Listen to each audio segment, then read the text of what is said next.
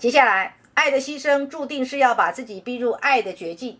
这句话很有意思哦，要明白，对你而言，你喜欢爱情里面的殉情，爱情里面的牺牲，爱情里面的救赎，牺牲也好，救赎也好，殉情也好，对你而言，那是你爱情的毒药。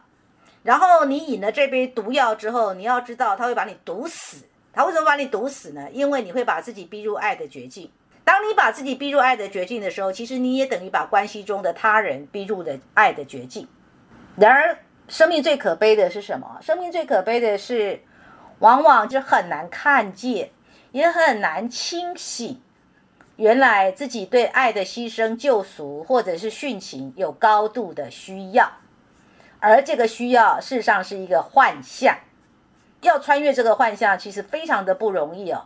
多半是回头，所谓回头看，就是说那段关系已经走远了，那可能是十年前的事了，或者可能三年前的事了，现在才能清醒。可是当时十年前也好，三年前也好，就是不清醒。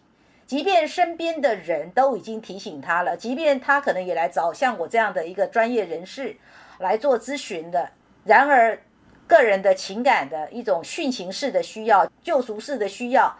其实是没有办法放下的，没有办法放下，就注定把自己逼入爱的绝境。到底逼入爱的绝境，付出的是什么？